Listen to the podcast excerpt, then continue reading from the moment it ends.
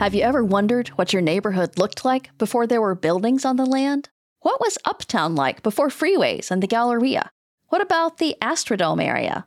And Alief? And West U? Today, we're replaying one of our favorite episodes. If you haven't already heard it, CityCast environmental contributor Jaime Gonzalez may blow your mind. He shows us that Houston, before it was developed, was probably not what you imagined. It is Tuesday, June 14th, 2022. I'm Lisa Gray, and this is CityCast Houston. Okay, so Jaime, for ages now, you have been telling me about Google Earth, which will let me look at aerial images of Houston. So, what is that exactly? What is Google Earth? It's a free program that you can download for either PC or Mac. And what it allows you to do is see kind of satellite images uh, of the of the Houston area. And if you go back far enough, they're actual images that were created by airplanes. And the exciting thing about this for Houston is unlike most other major metropolitan areas, our photo record goes back to 1944 before the city really exploded. So wait, you can basically time travel. You can go back in time and see what Houston used to look like in 1970, 1945 or whatever, right? Absolutely. When I teach kids uh, and adults about uh, using Google Earth, it is exactly that. It's a time machine uh-huh. that allows you to see how your neighborhood developed, how the city developed, how the transportation uh, infrastructure developed, how the ecosystems changed over time. So it's a really cool time machine.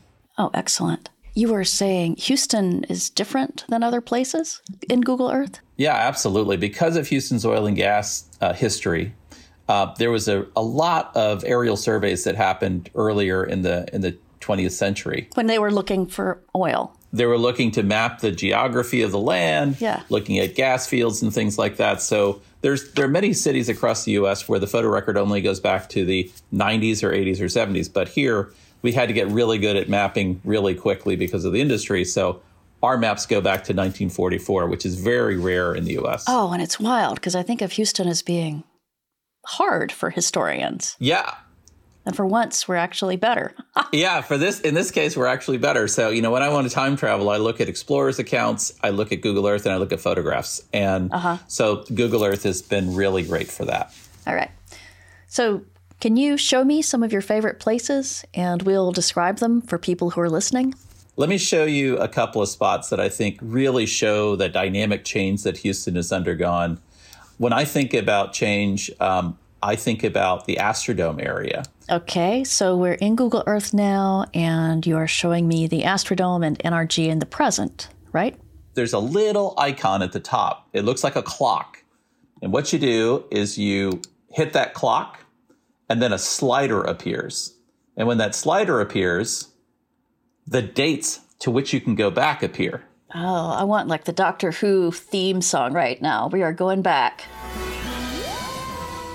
That's right. It's it, it's really cool. So if you go back to 1940, let's say you get 1978, looks a little bit different. The images are a little bit gray and grainy, but you can tell it's still the Astrodome, but obviously NRG's gone.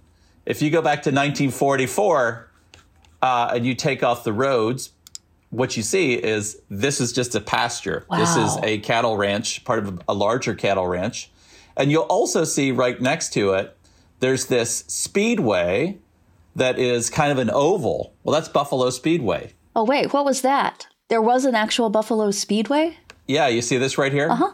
That oval. that so that, that was a racetrack. People That's right. drove 1940s whatever cars. I guess they were, yeah, drag whatever oh, drag racing looked like back where there. Where that name, came, the street name came from. Okay. Over to the west, and here's another such uh, thing.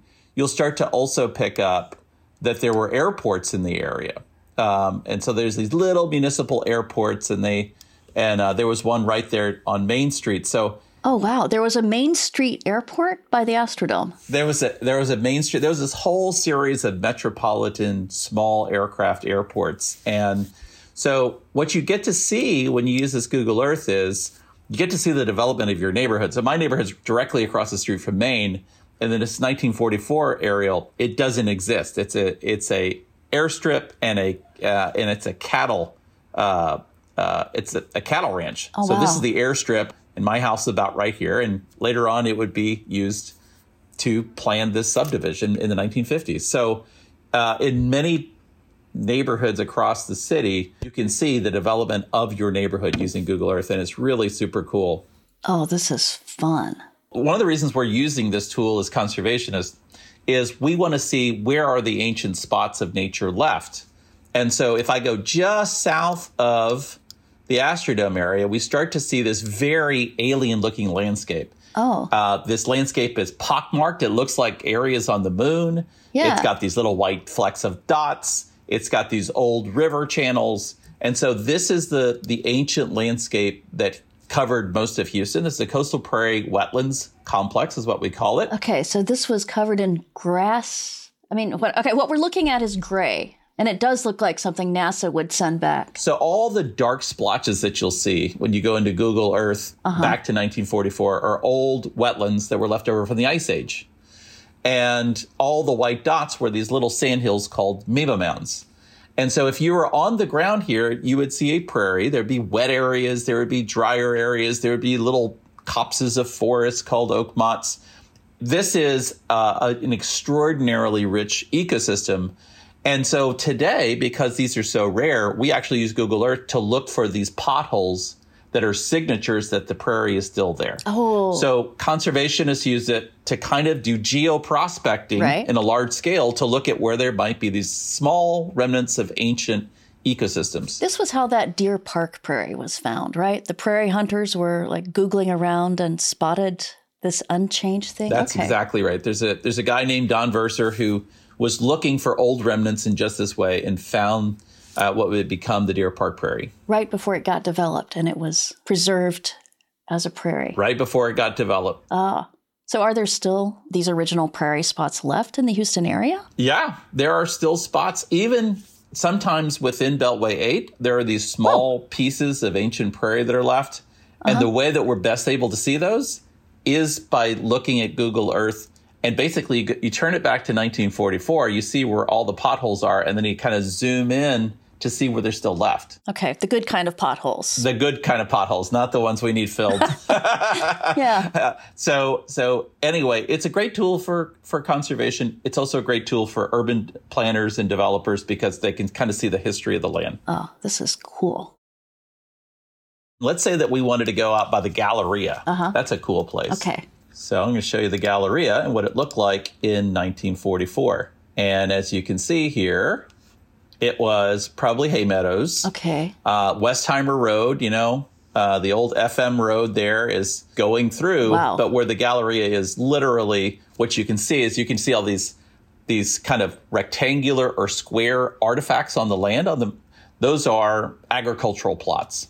So these were either hay meadows or they were growing some vegetables or cattle. Yeah. Um, and so that's another cool thing is, is if you go just west of Westheimer or uh, the, what is the Galleria area, then you'll start to really get into. Do you see this, Lisa? Oh, These are all of these square plots here. This is all agricultural land. this is like, yeah, flying over the Midwest. This is like flying over the Midwest, exactly. And I think I think that's one of the take home points is that you know we think about Houston as such a big bustling city, and and this development has been here for a while, but truthfully, it's just within this within one person's lifetime that all of these tremendous changes have happened. If you're looking at this uh, photo here of just past the Galleria going to the west and you get to Piney Point, you can also see how tremendously huge the forest around Buffalo Bayou was. Oh, yeah. So a lot of this has really been, you know, constricted a little bit, but at this point, a lot of bayous had not been straightened or channelized or concreted or anything. So you can see forest on Brays Bayou, you can see forest on White Oak Bayou. And so it really kind of shows you how everything has kind of grown up.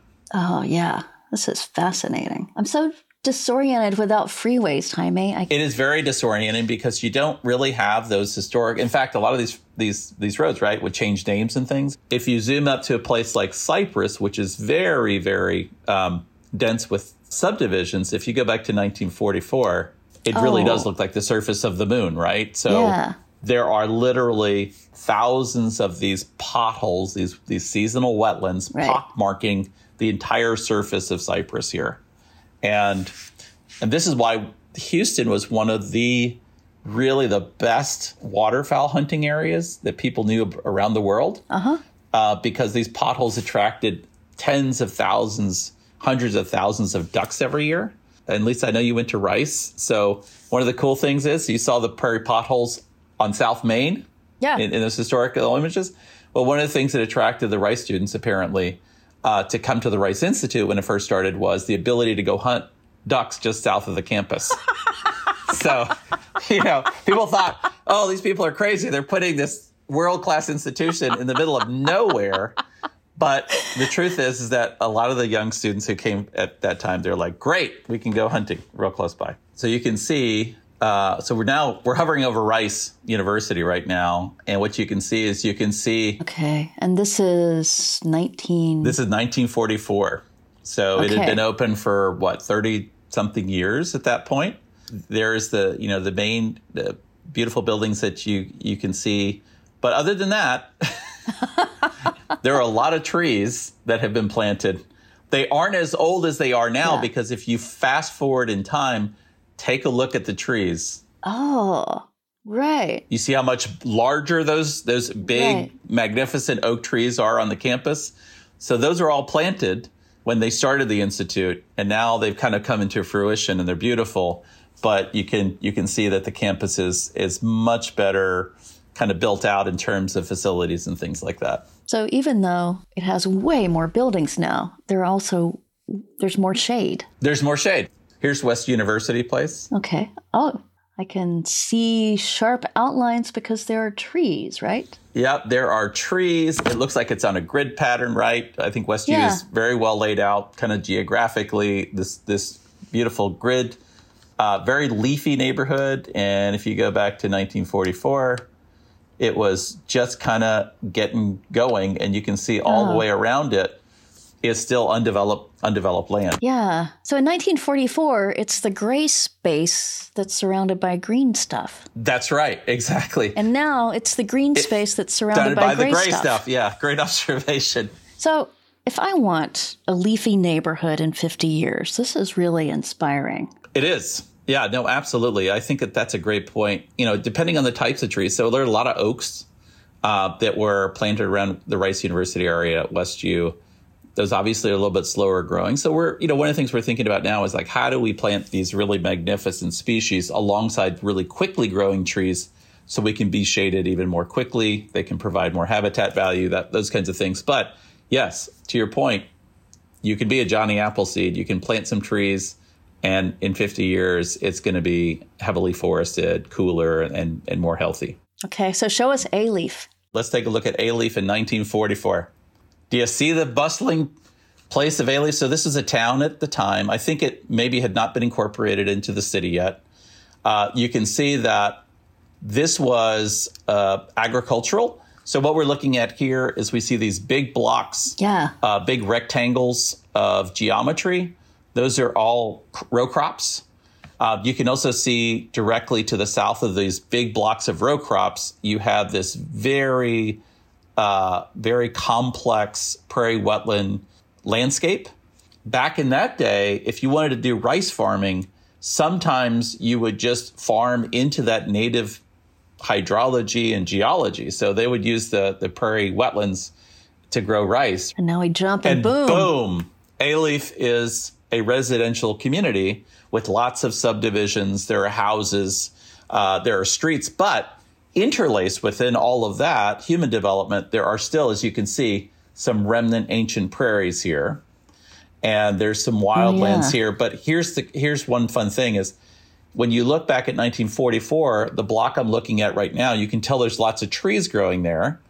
And in 1944, it was pretty much just open grassland. It's because they've taken the cows off. And so if you do that, trees start to grow up in this area real, real quickly. And so when you get to 19, by 1993, the whole thing is pretty much built out. And then today, you, it's very hard to find any open land at all. Oh, so these things that used to be prairie turn into forest. That's right. What happens is we think of Houston as a very uh, forested city. And so people who are new to Houston come in and think, oh, we cut this city out of a big forest, but actually what it was, we cut it out of a big prairie that then we grew trees on and it became a forested city. So we probably have more trees now, probably uh, than we've uh, had in well, forever. Wow. So why wasn't Houston a forest before the Allen brothers founded the city? We had a long, long history of disturbance here. So we had buffalo that would come down. We also had a, a very ancient um, habitation of humans here. Uh, folks have been here for at least 11,000 years. Mm-hmm. We believe that many of those folks are just like indigenous peoples throughout the U.S., where they used fire to manage grasslands for for game, oh. uh, to control pests, and so this is Houston has always been. So they would a, burn. Yes. Yeah. The prairie That's to keep right. the trees from taking over. That's okay. right. So Houston has always been a heavily managed area by people um, and if we think about the abundance of great soils and all that stuff, we can, you know, thank the indigenous people who were here managing and stewarding this land actively for those thousands of years that we, before we got here. Cool. Oh, this is fun, Jaime. I love this so much. This is great. Thank you. All right. Well, thank you for having me on. This is this is exciting. I, I always love telling people about what I call the bones of the city uh-huh. because it really determines so much about this place, right? So, right. Um, so I think Google Earth can reveal those bones in a, in a way that uh, very few resources can. And it's fun to think about what we're going to look like in 20 years or 50 years. That's right. You wonder if some of the stuff that is developed now is going to infill and grow up and will create more green space for ourselves. So, no, I think that the city's always digesting itself and reconstituting itself. And it is a choice as to what kind of city we want to have. So, we could have a city that's more of a garden city, more rich in green spaces by building a little bit differently. That was CityCast contributor Jaime Gonzalez. We will have a link where you can download Google Earth in our show notes. And also, if you like this rerun, we'll link to another show that we've done that you may also love. It's another one with Jaime called Where the Buffalo Roam. Next up, I'm with lead producer Dina Casbadina. What else is going on around town? Thanks, Lisa. So, y'all, I've got some updates on that wild mess that was the George Bush Intercontinental Airport.